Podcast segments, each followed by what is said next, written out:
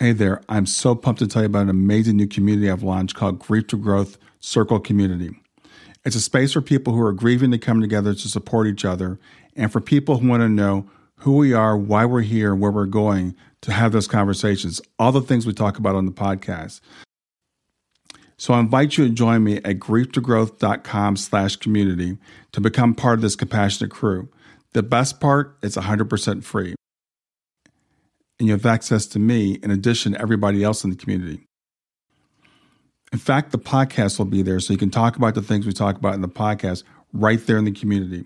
There's also some premium content if you want to go deeper in the work I'm doing, but mostly it's about building relationships and community and about sharing resources and supporting each other.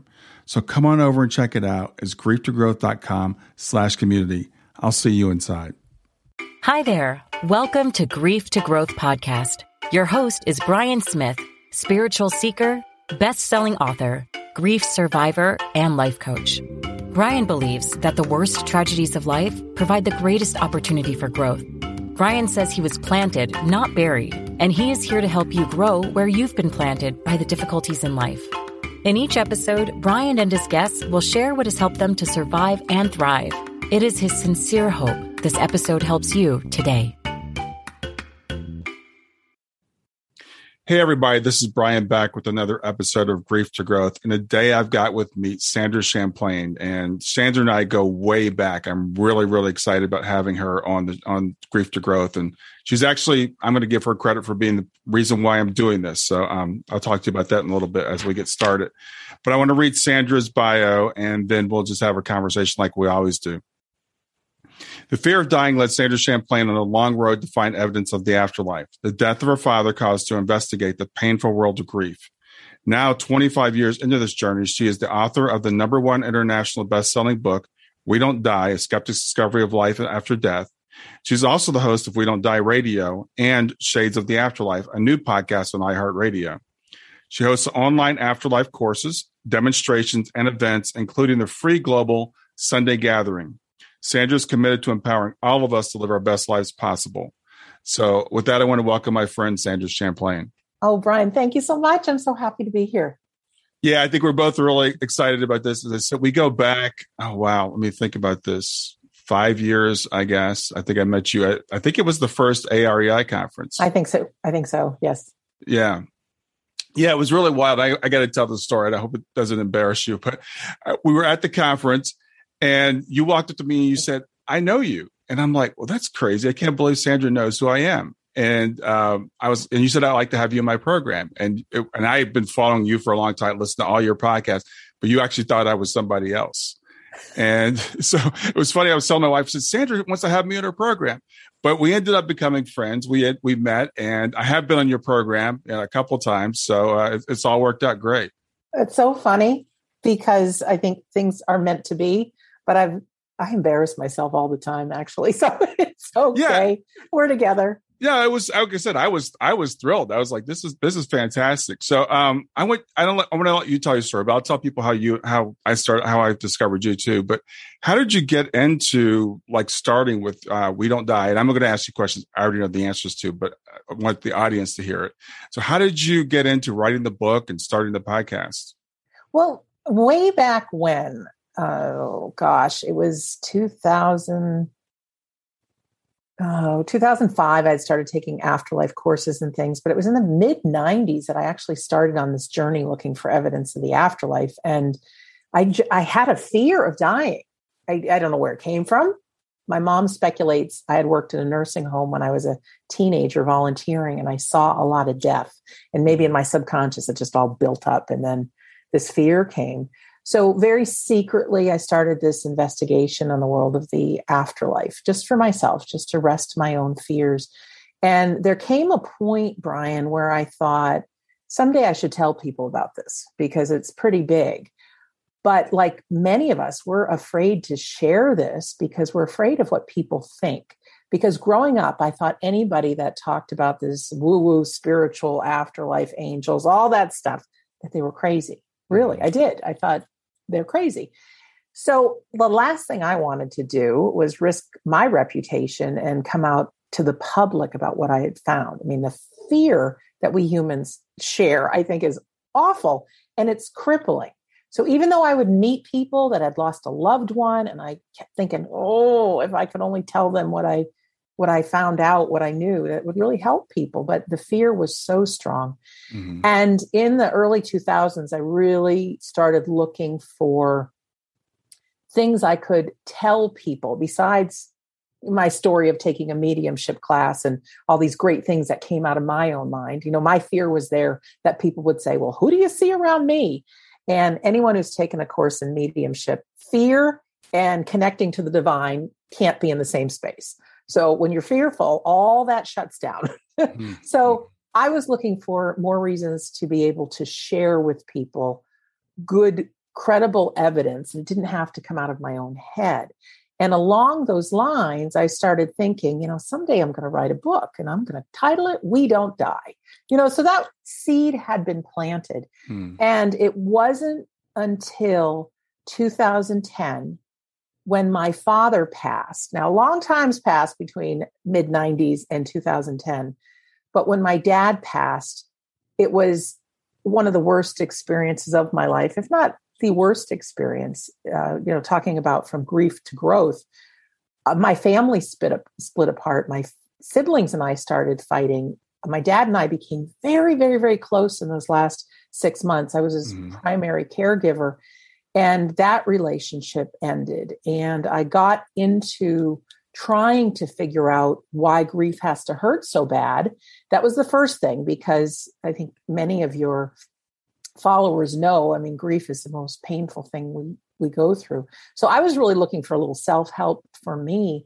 But in that process, I opened up this world of grief that, man, I had no idea about. And I don't think many people know that it's an autopilot thing that our chemistry goes through to try to um, regroup and be accustomed to the new reality. And there are so many things that happen to our grieving mind that we think we should be able to turn off. You know, thoughts of guilt and replaying situations over and over and those really horrendous feelings of pain and crying. And so I found some things that not only helped me make a smoother transition through grief. And yes, it was painful. I'm not ever going to say it was easy. But when I decided to let people know what I found out about grief, I put out a free audio called How to Survive Grief. Mm-hmm. Still not talking about the afterlife. And then what happened was I it didn't quite go viral, but thousands of people heard it within a few weeks. And people started writing me that not only did it give them understanding, not only grief from death of a loved one, but say a divorce or being diagnosed with a terminal illness. I mean, many things trigger grief. But people started telling me that they chose not to end their life because of my words. And those that's pretty profound. Mm. I thought to myself, this information needs to be out there as far as it can. But between you and I and your followers here, not many people know they're grieving. Not many people are looking for a grief book. And then I had that aha moment that I thought if I could be courageous enough and come out with my reasons for believing in the afterlife, title the book, that title that I liked so much, We Don't Die, which is totally in your face because people like, yes, we do. Yeah. And strategically slide in that information about grief that it could really help mankind. So that was the genesis of it. And the book came out, I believe, in 2013. And my biggest fear really truly was what people in my life are going to think about me believing in this stuff. And the opposite happened from what I thought. People embraced it. Very few people gave me a funny look, you know, very, very few.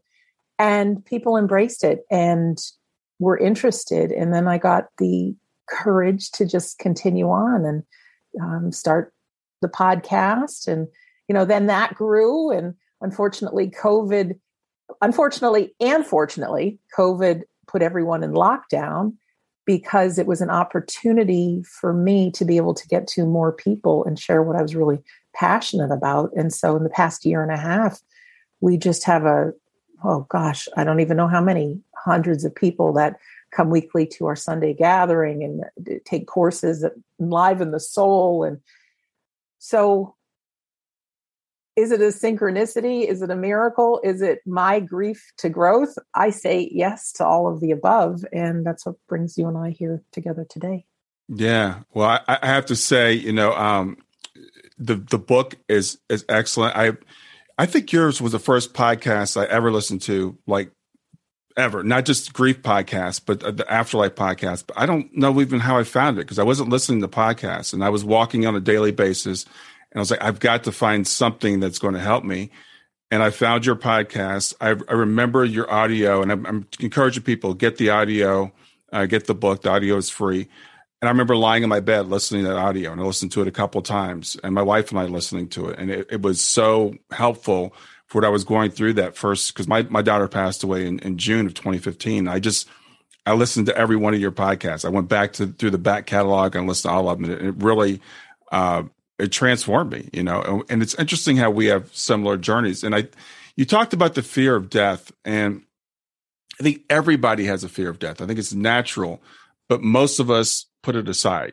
We don't think about death. People like you, you're you're a real deep thinker, and you can't put it aside. Absolutely true. I say people have three major fears. It's not public speaking. It is fear of dying, fear of being alone, and fear of failure.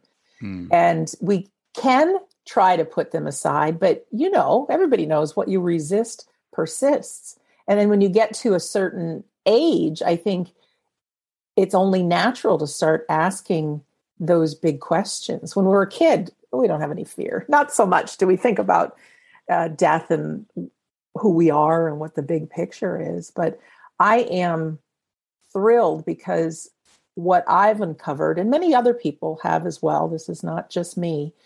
But when we do really believe in the afterlife, when we believe our loved ones, they have a purpose, you know, their soul's still growing, they're still living life on the other side but they're only a breath, a thought away, and they're our biggest cheerleaders. When we can embrace that, first of all, our fear of death can go away, but not only that is our fear of being alone. To know that we have these invisible cheerleaders often with us in our toughest moments. Mm-hmm. And not only that is if we don't die, there must be a purpose to our life. And I really do believe it's an education for the soul. I, I personally believe that heaven or the hereafter is fantastic. But the thing is, is we all know if you have something fantastic 24 7, it doesn't become special anymore. So here on earth, we can really experience. And it is through our toughest times that we do have the most soul growth. But when we can embrace this big picture, those things that we're afraid of as failures, there's a new context for them. You're not failing, you know, mm. at all. There's always yeah. learning to be done. So, yeah, that's what I have to say about that. yeah, you know, it's and it's interesting how parallel our journeys are. You know, that that fear of death, and then you know, again, some people turn away from it. You and I both turned into it. So I did a lot of studying about the afterlife before my daughter passed away, and you did before your father passed away but it's when the the rubber hits the road is when we have that grief event and that's what that's when you have to take what you've what you've learned and put it into practice and for you it transformed you into launching this this podcast and the book and the and the audio that have now reached i don't know how many thousands of people and and with your sunday program which i want to talk more about that people understand what, what that's about you're just you've blossomed into something that you wouldn't have been without that event of your father having passed yeah, it's absolutely true. And unfortunately, um, I'm one of those people that thinks I I can do everything, right? So I figure there must be something within me that I can change so much of what's happening in my occurring world. And what's tough to say is I still have estranged relationships with my siblings. And I thought, you know, once I figured all this out, that they'd understand the world of grief they'd understand why our communication broke down because a grieving mind can't store information properly our perspective of what's coming in it may not be the truth. So it, mm-hmm. it really can break down relationships. So i thought everything would be great. Well it's not that way. And on one hand it saddens me. On the other hand i know brian we can choose to be responsible for our life or we can choose to be a victim. So, our Sunday gathering that we uh, did on August 29th was um, Accentuate the Positive. We played music from the 40s, and there's a song, Accentuate the Positive, but it was really looking at the positive side of life. And if I'm to choose that everything that's happened, dad's passing, even the breakdown with my siblings, if I'm to choose that that's positive, what it's been doing is it's keeping me fueled to get the message out to more people because my family is not alone in family breakdowns during a death. What if my siblings and I, and even my dad, way in the beginning before coming to Earth, we took a look at what's happening with humanity and we thought, hey, guys, we can make a difference here. And dad said, you know what? I'm going to go this way. You kids will fight. This will happen. Sandra will go on this this journey. You guys support her from a distance. And like a circle, you know, things that come apart, they come back together at the top. Right. So it's not every moment that I think this, Brian, because I'm human, right? Mm-hmm. I have right. bad days. Mm-hmm. I do fall into that victimhood sometimes. But there is a conscious choice to see things from the positive. And so I try that as much as possible. I try to speak about my message as much as possible. I try to share as much as possible because I can't live in that victimhood and it's not very attractive. Yeah. but when I share about what I know to be truth, that's when I'm back in the driver's seat in life. Yeah, and I, I appreciate, and one of the things that attracted me to you is your your transparency and your honesty about your feelings and about your family, and and with the book, you know, um, and you and the audio about grief, because people when they're going through grief, they think they're going crazy. There's something wrong with me. I can't concentrate. I can't sleep. I can't eat. You know, etc. Uh, we don't understand that these things are common, and I, I, I learned that by listening to your audio, and and and even the thing with your family. That's a very common thing. I've seen it over hundreds of people I've talked to saying, "Yeah, I, you know, I don't talk to my sister anymore. My brothers don't call me. You know, I've had a falling out with my mother, you know, etc. Stay with us. We'll be right back. Hey there, I'm testing out a new feature. I'd love to get your feedback on it. It's called Fan Mail, and you can send me a message right from the show notes of the podcast. So look for the link that says send me a text. You can ask a question for a future podcast. You can suggest a guest or just give me any feedback you want. Just remember, it is one way. I can't text you back, and I will not have your name, your email address, or your phone number unless you include it in the message. Let me know what you think. Absolutely. And it's hard. It's very, very painful because not only my dad's death happened, but it was like death of relationships and not being able to see the children, my nieces and nephews. And so I would have to say it was a good four years even the things that I was doing, but four years that I had this cloud of grief over me.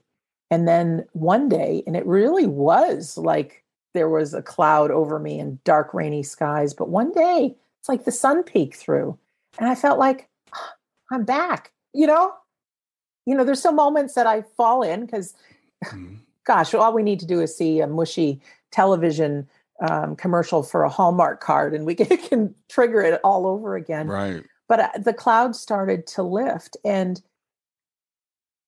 i'm sure you talk about this like i do but some like there's a pine tree that needs to be subjected to extreme forest fires for new growth to begin and i mm. love grief to growth because i think i i really buy into that the toughest times are the things that have the possibility of giving us our soul growth and getting us uh, each on that individual journey because so many people tell us what to believe in but we ourselves need to find our meaning. And once we start going on that journey not only is it enriching to ourselves and gives us purpose but people start automatically falling into our lives that need to hear what we have to say. So while not everybody's going to have a podcast or a book, don't ever discount anyone who's had a tough time that you're not the person to really make a difference for another. And so many people live and you see a nice smile, but inside they could be one step away from ending it all. And that interaction with you might be a compliment, might be just a few nice words, can really shift the needle for people. Yeah, absolutely. Well, I don't want to assume everybody knows what We Don't Die is, your podcast. So uh, take a few minutes and explain to people what it is you do on your podcast. Yeah, I can uh, talk about both actually. Back after I wrote the book, I had real employment that I was working as a chef for race car teams, traveling with my mom. We had a big business, which unfortunately and fortunately got taken away because of COVID, because again, now I'm doing this. But in that time, I still yearned for looking for reasons to believe in the afterlife, but I didn't have time to invest in books. So, very sneakily, I thought if I could have conversations with people that have written books or have had near death experiences, that I could learn a lot without having to invest a lot of time. So I just invented We Don't Die Radio. Just why not? And I would record these conversations and just put them out in the world. And before you and I met, I got invited to be a speaker at that afterlife symposium where we met. And I asked Craig Hogan, who was the president of the Afterlife Research and Education Institute, if I could share on the podcast about this upcoming symposium. Oh, absolutely, he said. So each and every time at the end, I would say, Oh, and you can meet me and other great people, these dates, and this go to this website. Mm-hmm. Once we got to that symposium, there was something like 750 people there. And Craig Hogan said to me when he put in the registration, How did you find out about this? 550 put Sandra Champlain's We Don't Die radio. So it still gives me goosebumps to this. That's how day. I found out about it. because here I am most of the time recording these conversations, sitting in my jammies, you know, mm-hmm. and ha- never having known the impact. And then to meet people face to face who have suffered incredible loss, many times of children, loved ones, many, many things, many people, and how they found hope and faith in my words and understanding. And again, boy, I don't take this lightly when somebody doesn't take their own life because of the information. I mean, that's that fuels me to keep going. So with that, I just kept it up. And so now there's 361 hours of episodes of We Don't Die Radio. And about a year ago, actually, it was about a year and a half ago, because it was just before COVID hit, I got a call from the producer of Coast to Coast AM, which you may or may not know, but they're this overnight radio show on mm-hmm. mainstream radio dealing with the paranormal. And I had been a guest on their show a couple of times. They really liked my words. And they said, We are working with iHeartRadio and we want to create our own podcast network we want to have one on the afterlife. Would you be interested in being our host? And I'm, yes. Mm-hmm. So I actually had a conversation with the president of iHeartRadio. Wow. And then COVID hit, and I heard nothing else about it. mm. So I thought, well, that's all right. It's in God's hands, so to speak. But then I got the call. We're ready. We're settled. We want to start. And so, how Shades of the Afterlife is different than We Don't Die Radio, is that if I only had one hour to have with someone on Shades of the Afterlife, I want to pump in as much information as I can. So there's different topics within each episode of Shades of the Afterlife, mm-hmm. whereas We Don't Die Radio, I talk to one person. So there's different topics. There's more of my thoughts instead of just hearing the thoughts of a guest. And also, there's a lot more of the new and cutting edge information in that. Now, there are commercial breaks, mm-hmm. which on We Don't Die Radio, there's no commercials because I don't like commercials. But the thing I had to realize is to be backed by iHeartRadio, Coast to Coast AM, they're committed to getting to the most people well commercials are necessary to do that to get sponsorship to get it out there yeah. so anyways there's some pretty great sponsors to it and now there's between the two shows there's oh, well over 400 hours of episodes. Wow. Crazy. incredible. Yeah, that, that's amazing. So, um, so you you mentioned because you and I had we were I said let's not talk too much before we get started. So I know that you when I met you you were full time chef um, catering on the race racing ter- circuit. I know that kind of fell apart last year. So are you not doing that at all now? Stay with us. We'll be right back. Hi there. I'm really excited to tell you about my latest ebook. It's four lessons that you can learn from the near death experience without going through all the trouble of dying to learn them. I've been studying NDEs for several years now. I am completely convinced that not only are they 100% real, but that there's some very universal wisdom that we can get from the near death experience. And I've distilled that down in this book into four short lessons. And I've also given you all the reasons why I believe the NDEs are absolutely real. So go to www.grieftogrowth.com slash NDE lessons to pick it up for free www.grief, the number two growth.com slash NDE lessons. I hope you enjoy it. Not at all. The teams we cooked for, we would have a big hospitality tent with a buffet mm-hmm. down the center, lots of tables and chairs and it was for the IMSA series of racing, which is owned by NASCAR. Cars go 200 miles an hour, and it's a business I shared with my mom for uh, over 33 years. Mm-hmm. And with COVID hitting, there could be no more buffets. So the races stopped for a while, and when they started again, the racetracks were supplying the meals in individual to go containers. And we didn't have the staff or the equipment once it started opening back up again to be able to offer that. Plus, mom's close to 80, I'm 55. We hadn't had any vaccines yet. The last thing we wanted to do was to be around a lot of people. Sure. So there's another fellow who also had a catering company.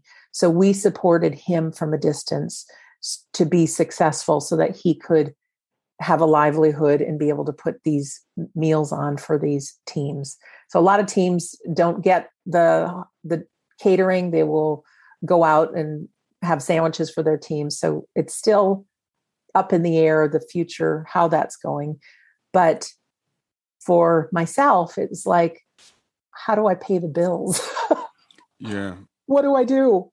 And for a long time, I've had this hope and wish and dream that somehow I would transition out of doing the catering and be full time sharing what's in my heart and that's the after the reality of the afterlife helping people through grief and helping people have a better life. And nothing can force you into that more than when you no longer have an income. So in a way, I mean, I have to have integrity because that's who I am.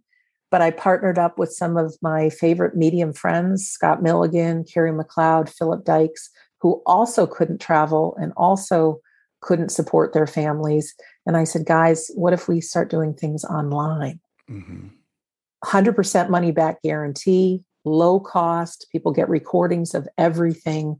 Because, like I said, integrity is so important to me and over the past year and a half, building this community that people can take courses to tap into their soul, to tap into their psychic nature, to get into these breakout rooms and be able to do readings with people that could be 3,000 miles away, for people to learn mediumship, to and so much more. We've really developed this community. And then one of the things we had done also, and this is the Sunday gathering, is there are places called spiritualist churches that are around the world.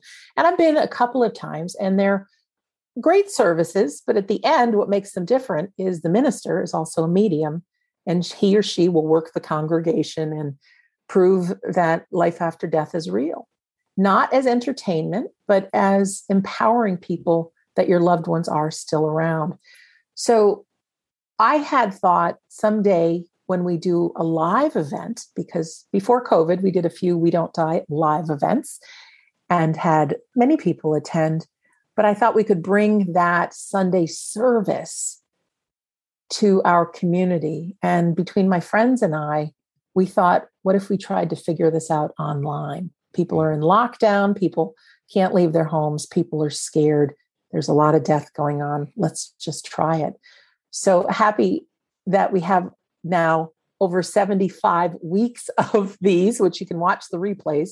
They're all very empowering, very empowering.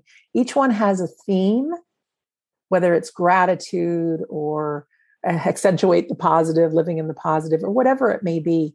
But we bring in a few really great elements. One is the power of prayer. We don't push spirituality on anyone. So mm-hmm. people of any religion or not can attend. There's a moment that we do healing. So we we play a beautiful piece of music and we have people send healing, visualize people in their lives and themselves healthy, well, and whole. We do a reading, and the readings are not like a reading from a gospel. They are people living on the court on whatever subject matter we talk about. So they're lively. There's an address where someone will speak from their heart. It's usually one of us, sometimes a guest you've been on mm-hmm. our Sunday gathering to really share what's in your heart. And then what makes us really different is that we have a medium demonstration within every one of our gatherings. We may have two to 300 people joining us live, and only a handful of people will be reunited with their loved one who's in the afterlife.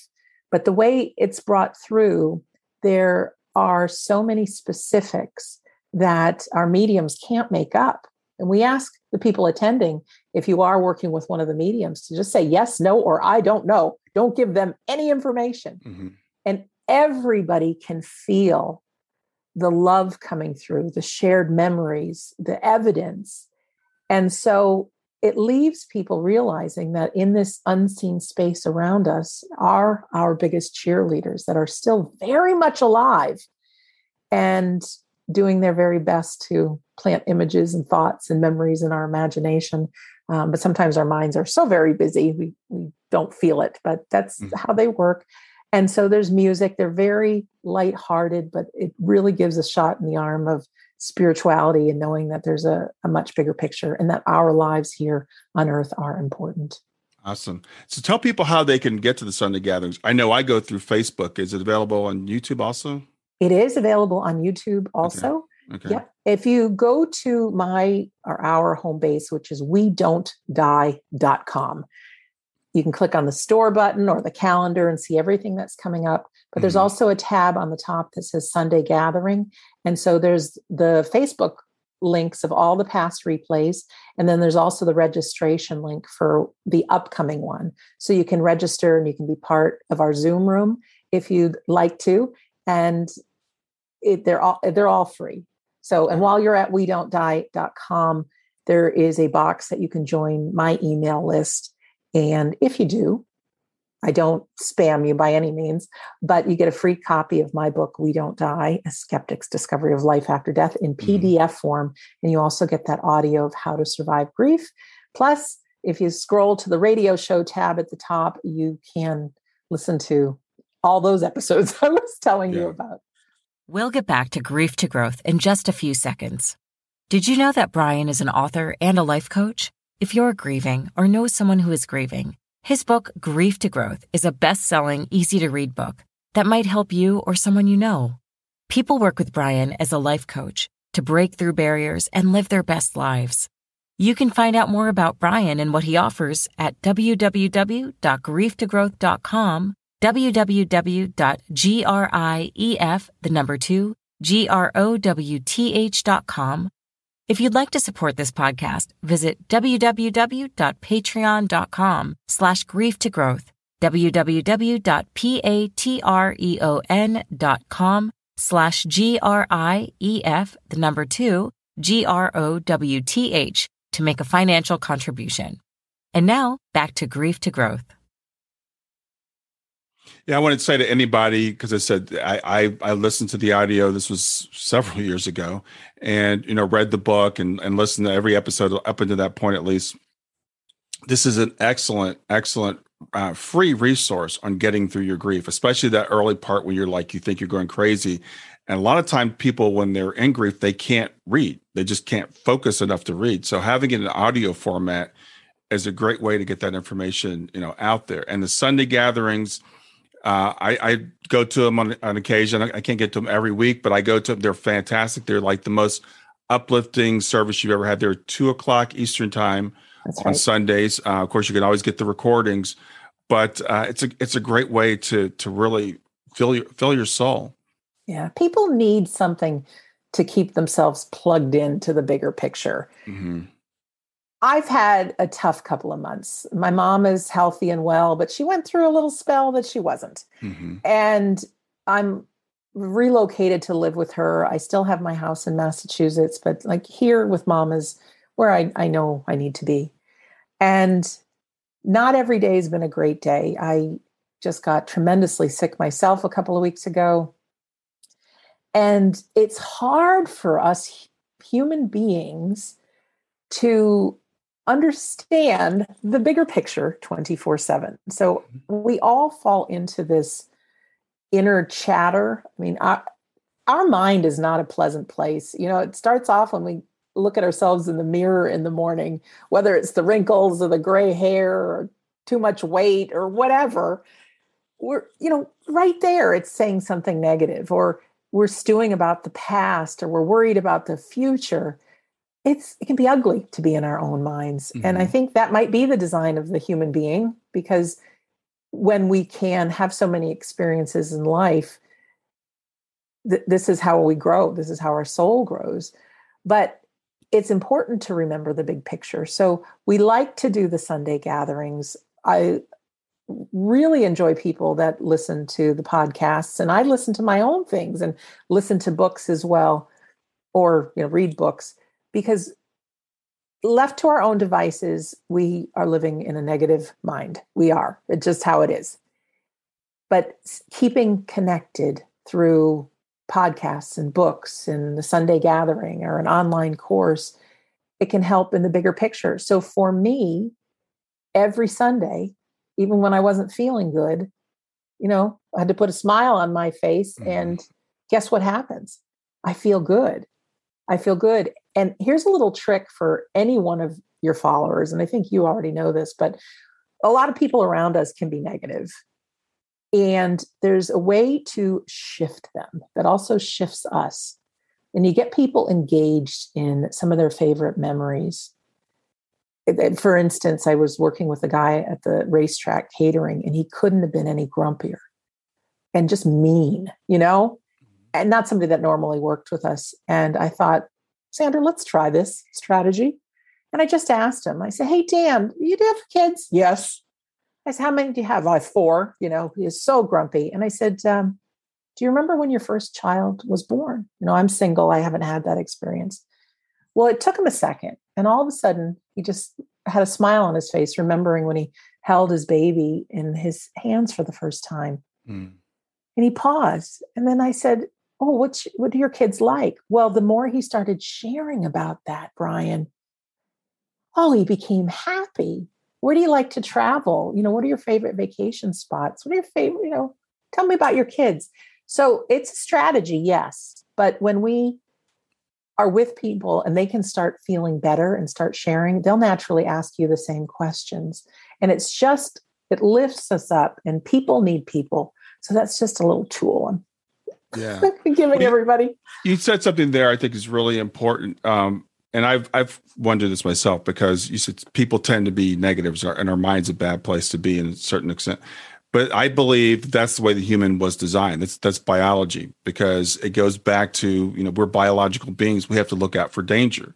Absolutely. So we're always looking for what's wrong. You know, that's the way our, so we'll look at a situation and, and 99.9% of it can be right, but we're looking for what's wrong. And that's, that's not a bad thing. That's just the way we're designed, but we can make a choice. And this is, you know, when I first heard about this positive thinking or accentuate the positive, and I'm I'm a real rationalist kind of person. I'm an engineer. I'm like, that's a bunch of hogwash. I'm not going to try to fool myself into believing things are great. And I remember reading uh, Norman Vincent Peale, The Power of Positive Thinking. I literally threw it in the trash can. I'm like, this is just garbage. but I have realized over the course of especially the last six years since Shane has passed that everything is a choice.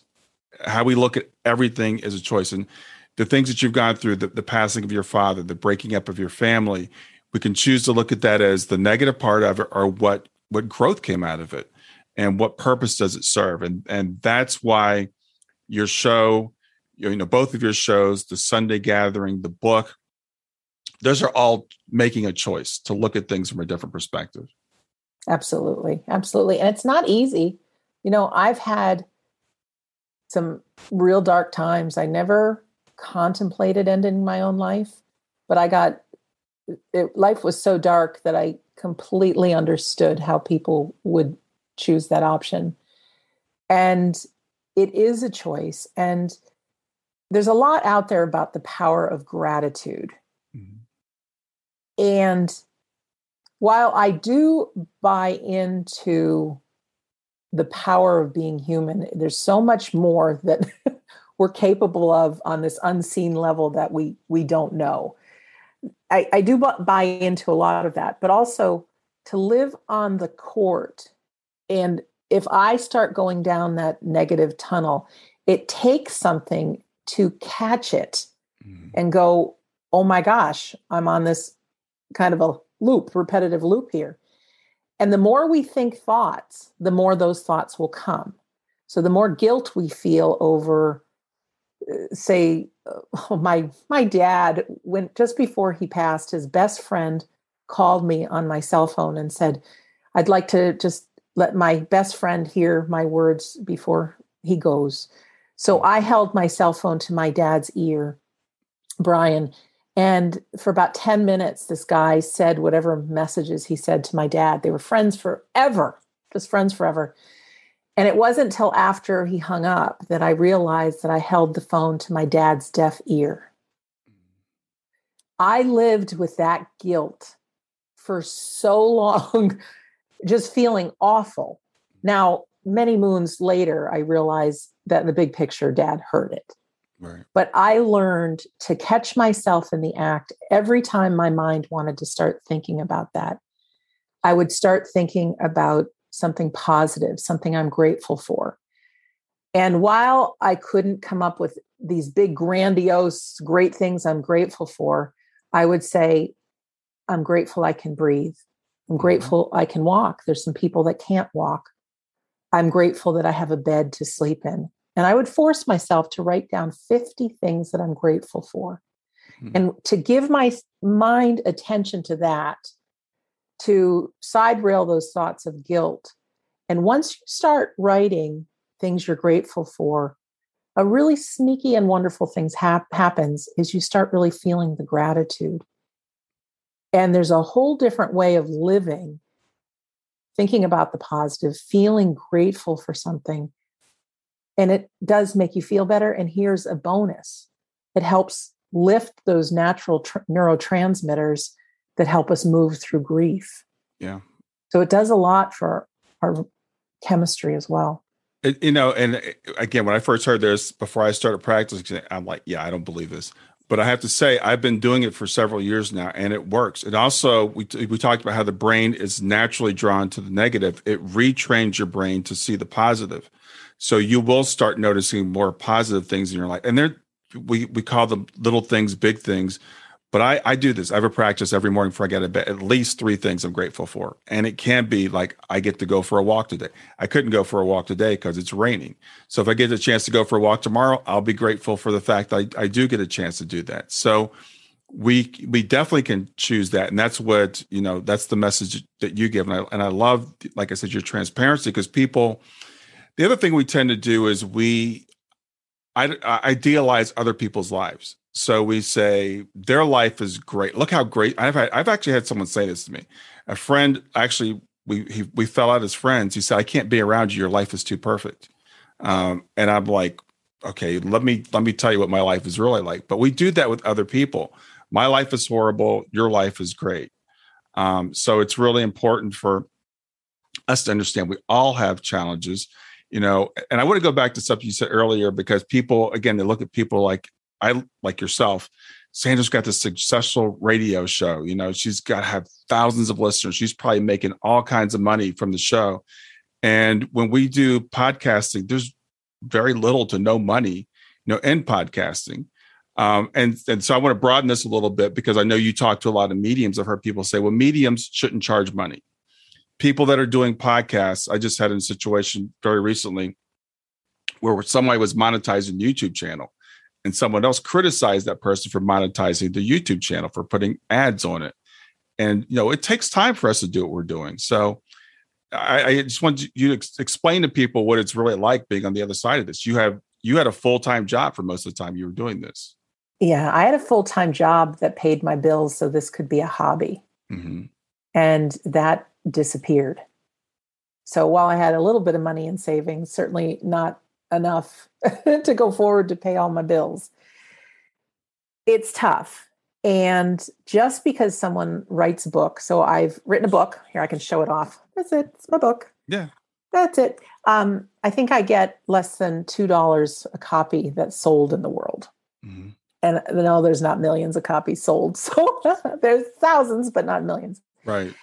And the podcasts are all labors of love. I mean, certainly they've brought people to some of our online courses and things like that. But there needs, first of all, to be an exchange of energy. It is proven that people that are given a book, 97% of them don't read it. Right. It's only those people that actually purchase it. And then once they purchase it, most people only read the first chapter. So if you're going to write a book, put your best stuff in the first chapter. But people don't take seriously things very often that they don't pay for. I'm a big proponent of this money back guarantee. And while most people don't ask for their money back, it, it breaks down the barrier that, okay, this is somebody I can trust. If she's really willing to put that out there, you know, I'll, I'll take a chance. Mm-hmm. So even some of the mediums that I recommend do a wonderful practice of saying within the first 10 minutes, if you're not feeling that connection, or I'm not supplying you good information, let's just call this over and no money exchange hands. Because mm-hmm. there's people out there charging a lot of money for things. Doctors can't give away their services. You know, we just can't. It, it takes money to make the world go around. So if you look for people that have that transparency, have that integrity, it speaks volumes. It really does. I've had people very kindly donate to me, uh, knowing the situation, but because everything's made a difference and because I've been the person I am. So people, I say, need to shine who you really are. Anyone listening or viewing right now, you are one of a kind. You are special. The world needs you just the way you are, not trying to be somebody else, but try to be you. When we are authentic and we can show our embarrassment or our warts or whatever they say, warts and all. Yeah. Um, that's when people can fall in love with you is be you. You're one of a kind. People need to hear things just the way you have them. And with that, you can never lose, really. And when you put your sights on making a difference for another person, I think life can work out. If I was forced, Brian, to do an afterlife show or shows or do the Sunday gathering because I needed to make money, it wouldn't work. But if I'm able to share what I love generously, genuinely from my soul, mm-hmm. be able to exercise my creativity, and I'm a fun person, I like to have fun. So to engage in good conversations with people, I trust in the big picture that it will work out. Yeah, yeah, you know, it's yeah, it, it's interesting because I'm I'm going through a similar transition that that you're going through. You know, I do have a, a full time thing, which is not going so well right now. So I'm figuring out what that's going to do. I love doing this work, but um, sometimes people don't realize how much effort it takes for you know for us to do this you know you you have 400 episodes that's that's at least 400 hours just recording not to mention the editing and the prepping and the inviting guests and all the other things that that go into it so just I guess I want people to understand that you know we love doing this, but it does it does take a certain amount of effort. Um, I want to talk to you about your experiences because you've had some incredible experiences. Um, like I know you traveled to Arthur Findlay College. You're you're a medium. I don't I don't think you're practicing medium now in terms of professional. Uh, you've been to physical, you know, seances and stuff. So tell people about some of the stuff you've been able to experience as you've been going through this journey. Oh, I'd love to. First of all, the subtitle of my book is A Skeptic's Discovery of Life After Death. So it's important to know that I didn't believe in any of this at all. Uh, at all. So I was very secret going through it. And one of the very first things that I had done was take a course in mediumship. And the instructor had said, if you get drawn to this class, it's because you're a natural medium and et cetera and so forth. Mm-hmm. So I thought, oh, when things seem too good to be true, yeah, most of the time they are.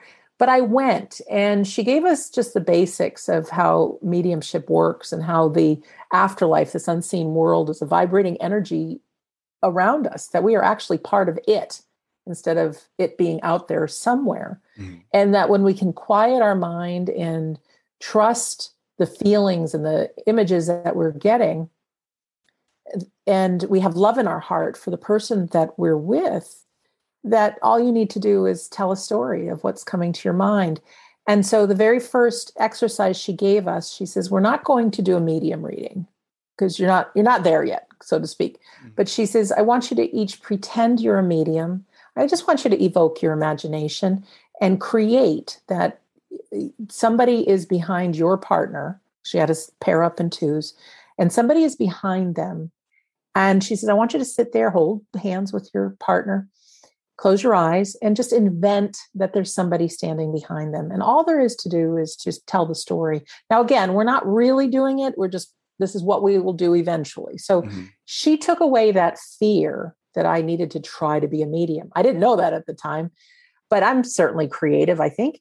And I invented with my eyes closed that there was a man standing behind my partner. I didn't know this woman at all, but I heard the name Jan come in my mind. I heard Denmark. I saw a blonde-haired, blue, blonde-haired, blue-eyed man with a big gap between his teeth, um, puffing on a cigarette. And then I saw a fishing boat. So I said, "Well, okay. I believe that I've got your grandfather here with me." That his name was Jan. He was a fisherman. He's from Denmark. This is what he looked like with the gap between his teeth. And he died of lung cancer. And then I got this message kind of coming through that he never said, I love you to his daughter, which would, would have been her mother. And anyway, so I just delivered my message with my eyes closed. I opened my eyes just to tell the lady, okay, it's your turn to go. And there's just streams of tears coming down her face. Her grandfather's name was Jan. He was a fisherman in Denmark, died of lung cancer, fit the description. And her mother was somebody who was really hugging and really, I love you, because her own father never said, I love you. Wow. Wow. That started it, Brian. Yeah. That started it. And yeah. while I'm not a practicing medium, I do keep a foot in the door of a medium class we do on Thursdays, just to kind of keep that up. I I, do, I think my mission is I don't want to say bigger than being a medium because being a medium is pretty mighty to be able to reconnect people with their loved ones.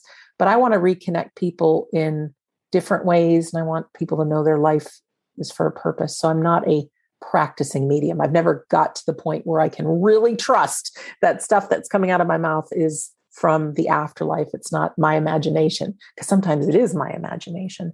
So that's one of the things that had happened.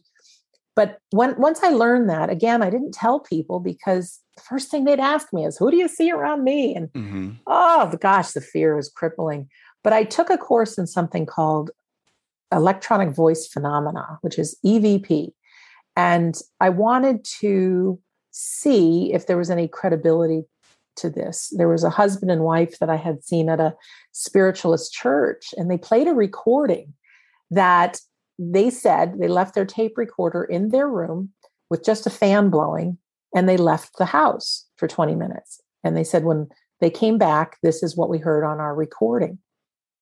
And both the, the couples, the both the people in the couple had been divorced and they had had children who had passed in prior um, marriages. Mm-hmm. So the little voice said, Mommy and Daddy, don't be scared. We're still here with you. And there was giggles and things. And oh my gosh, Brian, again, goosebumps filled me to think if that's possible and people can actually hear this, then I'd have a little bit more of a backbone to share the evidence of the afterlife. So I went on to a retreat center, the Omega Center in New York, and took a weekend retreat on this electronic voice phenomena. And it was just a small group. There was, I think, eight of us in the class. And the couple were very scientifically minded. And they were also spiritualist ministers. And they would say that our loved ones don't have all the answers in the universe just because they pass, but they can practice this as well. There's different things they can practice on their side to be in communication. So we always say just a little loving prayer. I just feel that builds the energy in the in the connection. And there's always something going on in the background. So whether it's a fan blowing, people call it white noise. Mm-hmm. And of mm-hmm. course, that was the name of a scary movie, but there's no scariness that comes through. That's that's Hollywood.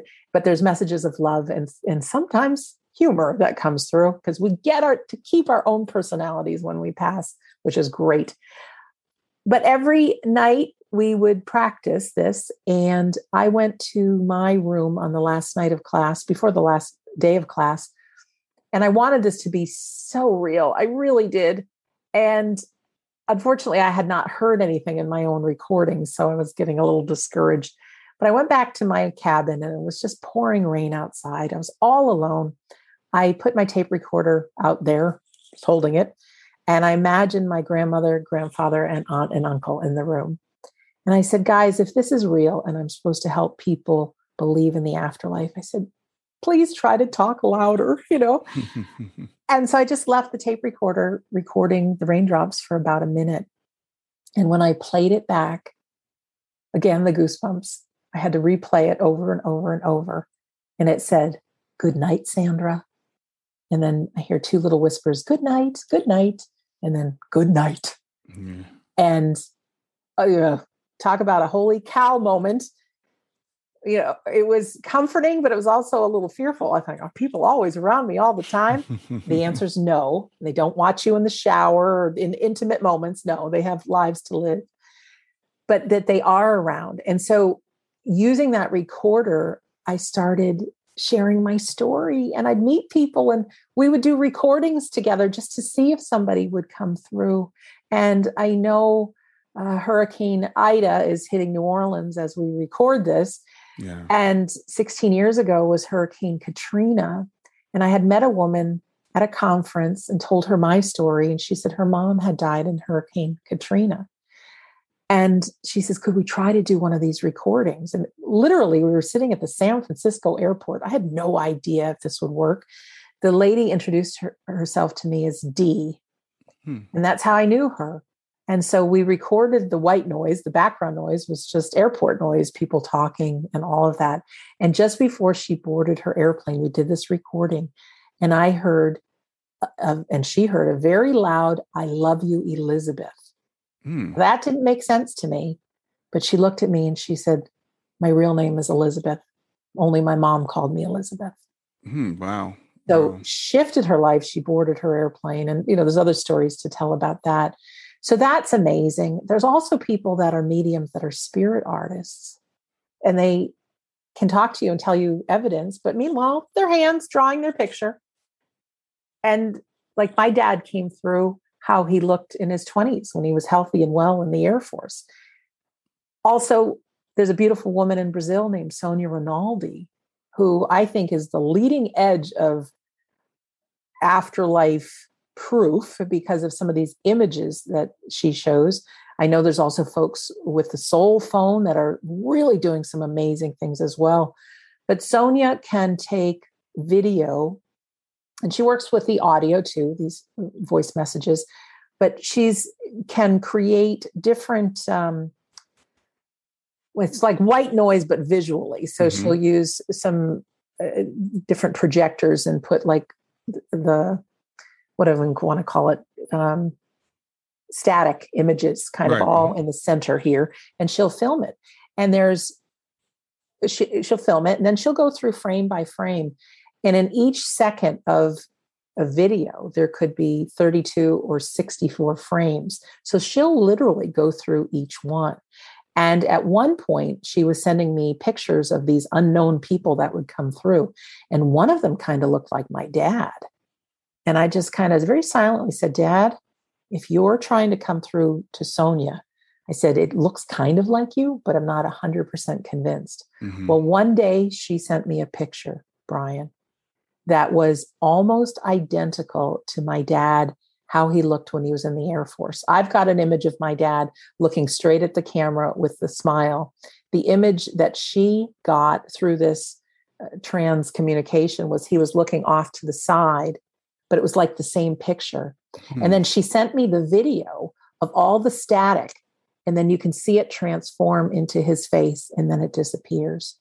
So currently, right now, we have we don't die films.com. And my friend Robert Lyon is just coming home from Brazil now. And we have a documentary that's being made. So if anybody wants to look oh, at wow. we don't die films.com, you can see the preview and you can see a whole bunch of the work she's done. But those are just a handful of the things. There's so much more. And I know time goes by fast. So again, you get a free copy of my book and there's a ton of stuff at we don't die com so i won't go through all of it yeah and that's one of the things i really appreciate about you you're you're uh, not only a, a, skeptic but you're also an experiencer you're like okay if this is real if this mediumship is real let me take a mediumship course let me go to an evp course you, i know you've gone to arthur findlay um, you've been to, and we want to. We have a little bit of time left, but I know you've you've been to physical seances, which a lot of people might not understand what physical mediumship is. So maybe take a cup because I know you're, you're, friends with Scott Milligan, who yes. is, an incredible human being, um, and he does this thing that tell people what a seance is. It's wild. Now, first of all, for all of our skeptical minds, that word seance can really activate something in us to think, Absolutely. okay, I've really enjoyed this interview on grief to growth, but now they've gone too far, right? So our mind can tell us that. And there's also a word that I was always afraid to say too, which is ectoplasm, because we think of mm-hmm. the green stuff from Ghostbusters. Well, when I started digging, Dan Aykroyd, who wrote the movie, his grandfather great grandfather as well, too, would participate in these seances. So that's how he learned the word ectoplasm. And again, I totally get it if this seems a little far out there. It's one of those things you have to experience to believe.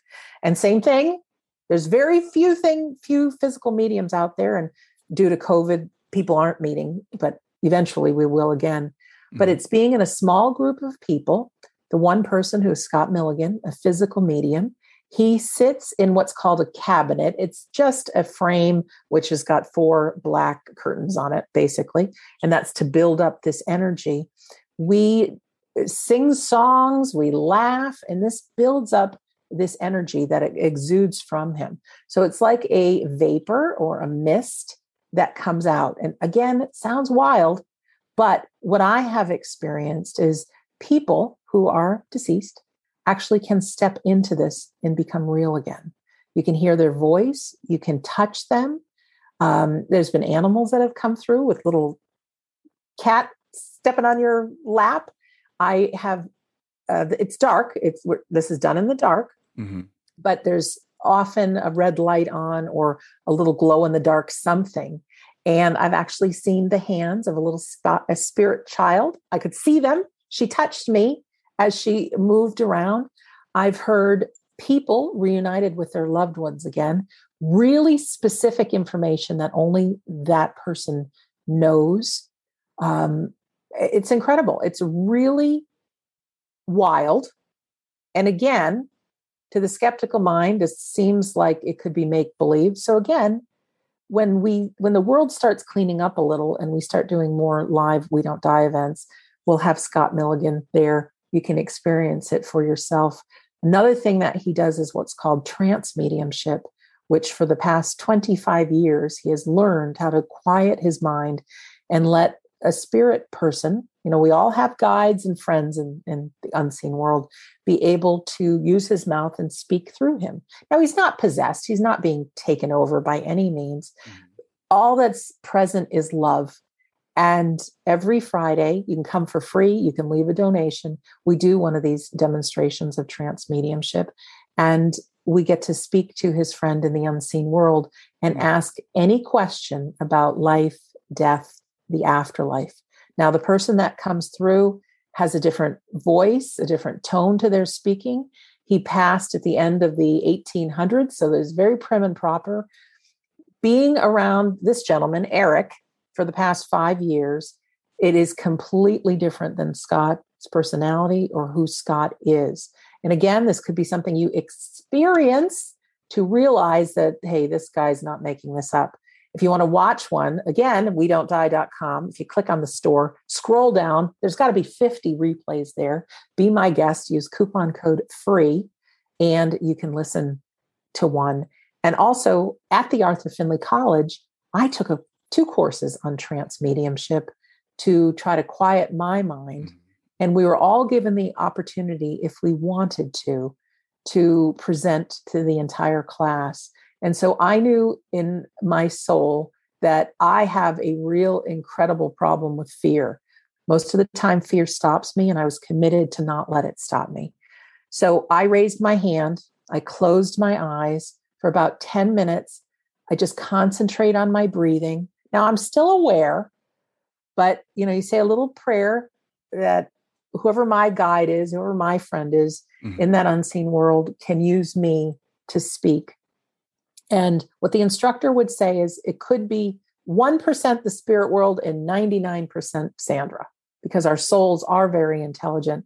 But Brian, I just went for it. And so with my eyes closed, just focusing on my breath, we always say the spirit wants to tell you, you know, just to get the ball rolling. But didn't my mouth and my words continue to come out of my mouth? Now, when we talk, we're very present that it's us talking. Mm-hmm. And when I'm concentrating on my breath and words still keep coming out, you know, the first thing I did was try to pay attention to what those words were, and it stopped. So then I went back to paying attention to my breath, and the words continued. I also had the feeling that I was turning and I was talking to everybody in the circle. There's probably 30 people. Mm-hmm. And finally, the words stopped. It took a few minutes for me to just kind of get myself together and I opened my eyes. People were crying. I thought, oh, oh!" they said, I told some kind of a story about a ship on a journey and the waves and the darkness and but relating it to our paths as being human beings and how all these different things are going to come in and try to rock us but mm-hmm. to you know but down at the deep depths of the ocean where everything is quiet is where we can tap in something like that they were telling me and I said to them, I said, it was so weird because I moved, I moved looking at everybody. It felt like they said, Sandra, you remained perfectly still. Hmm. So we must have this etheric body. And so while I'm not practicing that because I don't have anybody, like my mom would freak out if she knew this story. Nobody sent her this video. But to know that that's possible and to know how important it is to sit with the quiet of our own mind and just I I love it. I love it and I love being part of it. I don't have any idea how it's going to unfold. I've got some roses outside that are these really tight buds and is no matter how much I can't wait to see them bloom and smell their fragrance, we can't force it. So I know what we can I can do is I can water and give good um, fertilizer to my roses, but same with us. If we can kind of surrender believe that there's a bigger picture, take some time to quiet our mind and just trust. Focus on our breath, know that that we're loved. We're giving ourselves that water and sunlight and fertilizer for ourselves to unfold. Yeah, absolutely. And I, I love hearing you tell this. And this is, I wanted to give people a little preview of what you're going to get if you listen to the We Don't Die uh, podcast and and also I guess on uh, Shades of the Afterlife. There's so much, and so you might say, okay, I can't go as far as physical mediumship. I don't believe people can do that. Okay, that's fine. but you know the EVPs and the NDE people that you've interviewed and and all you know, all the other there's just so much and I and I've talked to quote skeptics uh, I, one person always comes to mind. She said, "There's no evidence of any of this stuff," and so uh, she was total skeptic. Said, "Send me the best medium you know. I'm going to go. I'm going to prove this is wrong." So I sent her the best medium I knew, and she came back. She goes, "It's absolutely true." Then she started doing all of her own research, and she came back and she goes, "Why hasn't anybody told me that all this is out there?" You know, and if you find a podcast like We Don't Die and start listening to it, you'll be amazed by how much evidence is really out there and and the, the, things that we all experience. And Scott's, you know, incredible what he does. I've heard other people channeling. Uh, I've seen some women with very high pitched voices channel men with very deep voices. I'm like, I know they're not that good at impersonating a voice. Yeah, and you have to really look for um, the intelligence because yes. I hate to say it, there are people out there that are frauds. There are. But when you get the goosebumps, when you start having this pull at your soul, your gut thinking, this is the real deal, pay attention to that.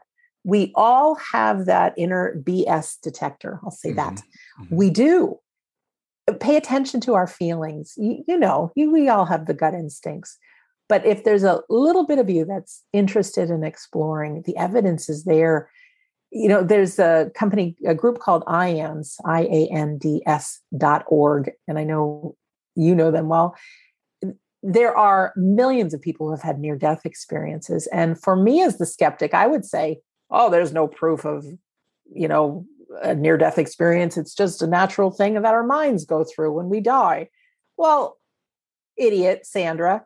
Eh, meanwhile, there's this organization that's been out forever that's got the military involved with countless stories of these people and what happens and what they've witnessed and what they've come back and how they've lived life and blind people that have never had vision can see during a near death experience and have accurately told people what they were doing what clothes they were wearing there's so much more but you know we want to it's not that we choose to be skeptical like you said it's part of our human design but doesn't serve us all the time so if you want to have the most powerful life ever, really buy into the positivity and that there is a much bigger picture.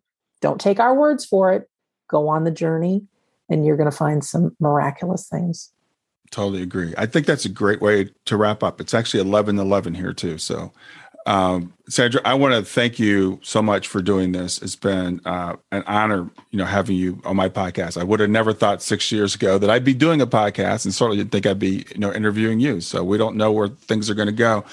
So as we wrap up, r- remind people where they can find you and what it is you're doing. Yes, I would say you start at we don't die.com, home base for everything. Excuse me. You can see our Sunday gathering, our online courses, past things, future things coming up. And I'll listen to a ton of episodes if you click on that radio show link. There's no need for you to believe that you're alone in this world and that your life doesn't matter. I tell you, you who's ever listening or watching this right now, you are special. You are one of a kind. And none of us want to take that final breath in this life having any regrets. So your dreams are important. It's never too late to start. But know when you do take that last breath that the journey continues on. Whatever we don't do here, we can do over there. And we will open our eyes and, like crossing a finish line with people doing the wave and standing ovation, we'll be greeted by our loved ones and even our pets.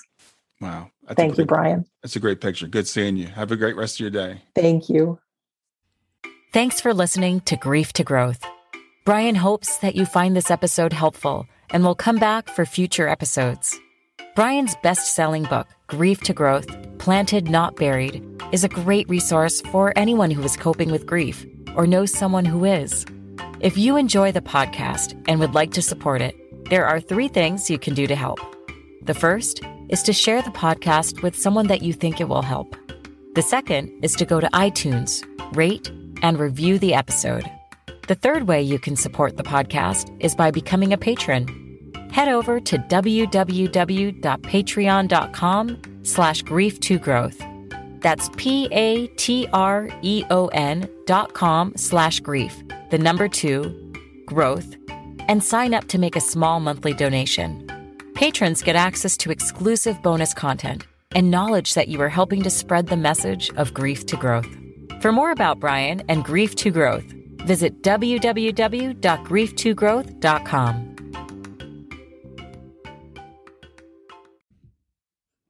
Hey there, if you liked this episode, come on over and talk about it. Let me know what you liked. If you didn't like this episode, come on over and talk about it. Let me know what you didn't like.